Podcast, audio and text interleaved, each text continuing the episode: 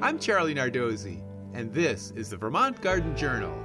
It's been an interesting summer so far. Lots of rain, humidity, and not necessarily high temperatures. But the vegetables are still growing, and now is a good time to give them a little boost of fertilizer. Many gardeners forget about side dressing. We may be diligent about amending the soil in spring, but plants need fertility throughout the growing season an addition of compost, organic granular fertilizer, or liquid fertilizer can help keep the fruit production coming.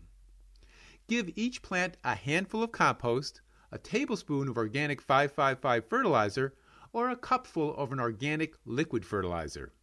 Add the dry fertilizers about 3 to 6 inches from the plant's edge. All plants aren't created equal when it comes to side dressing. Legumes such as beans and peas generally don't need any extra fertilizer.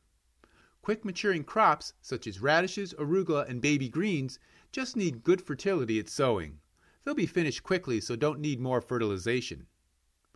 Leafy green vegetables such as lettuce, basil, kale, Swiss chard, and collards will benefit from a quick acting liquid fertilizer such as fish emulsion or compost tea. Long season crops, or ones that are heavy feeders, such as tomatoes, peppers, squash, cucumber, corn, and melons, will need a boost of compost or a balanced organic granular fertilizer to help them along. The timing is important too. Vining crops, such as cucumbers and winter squash, should be given a side dressing when they start to flower. Tomatoes, peppers, and eggplant when the first fruits are setting. Broccoli family crops about a month after planting. Beets and carrots after they're thinned. But don't add too much nitrogen to any of these crops, or you'll get lots of green growth with few roots and few fruits. And now for this week's tip. Start scouting for Japanese beetle adults now each morning while they're sluggish and drop them into a pail of soapy water.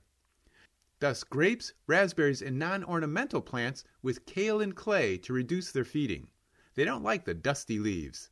Next week on the Vermont Garden Journal, I'll be talking about reblooming daylilies. Until then, I'll be seeing you in the garden.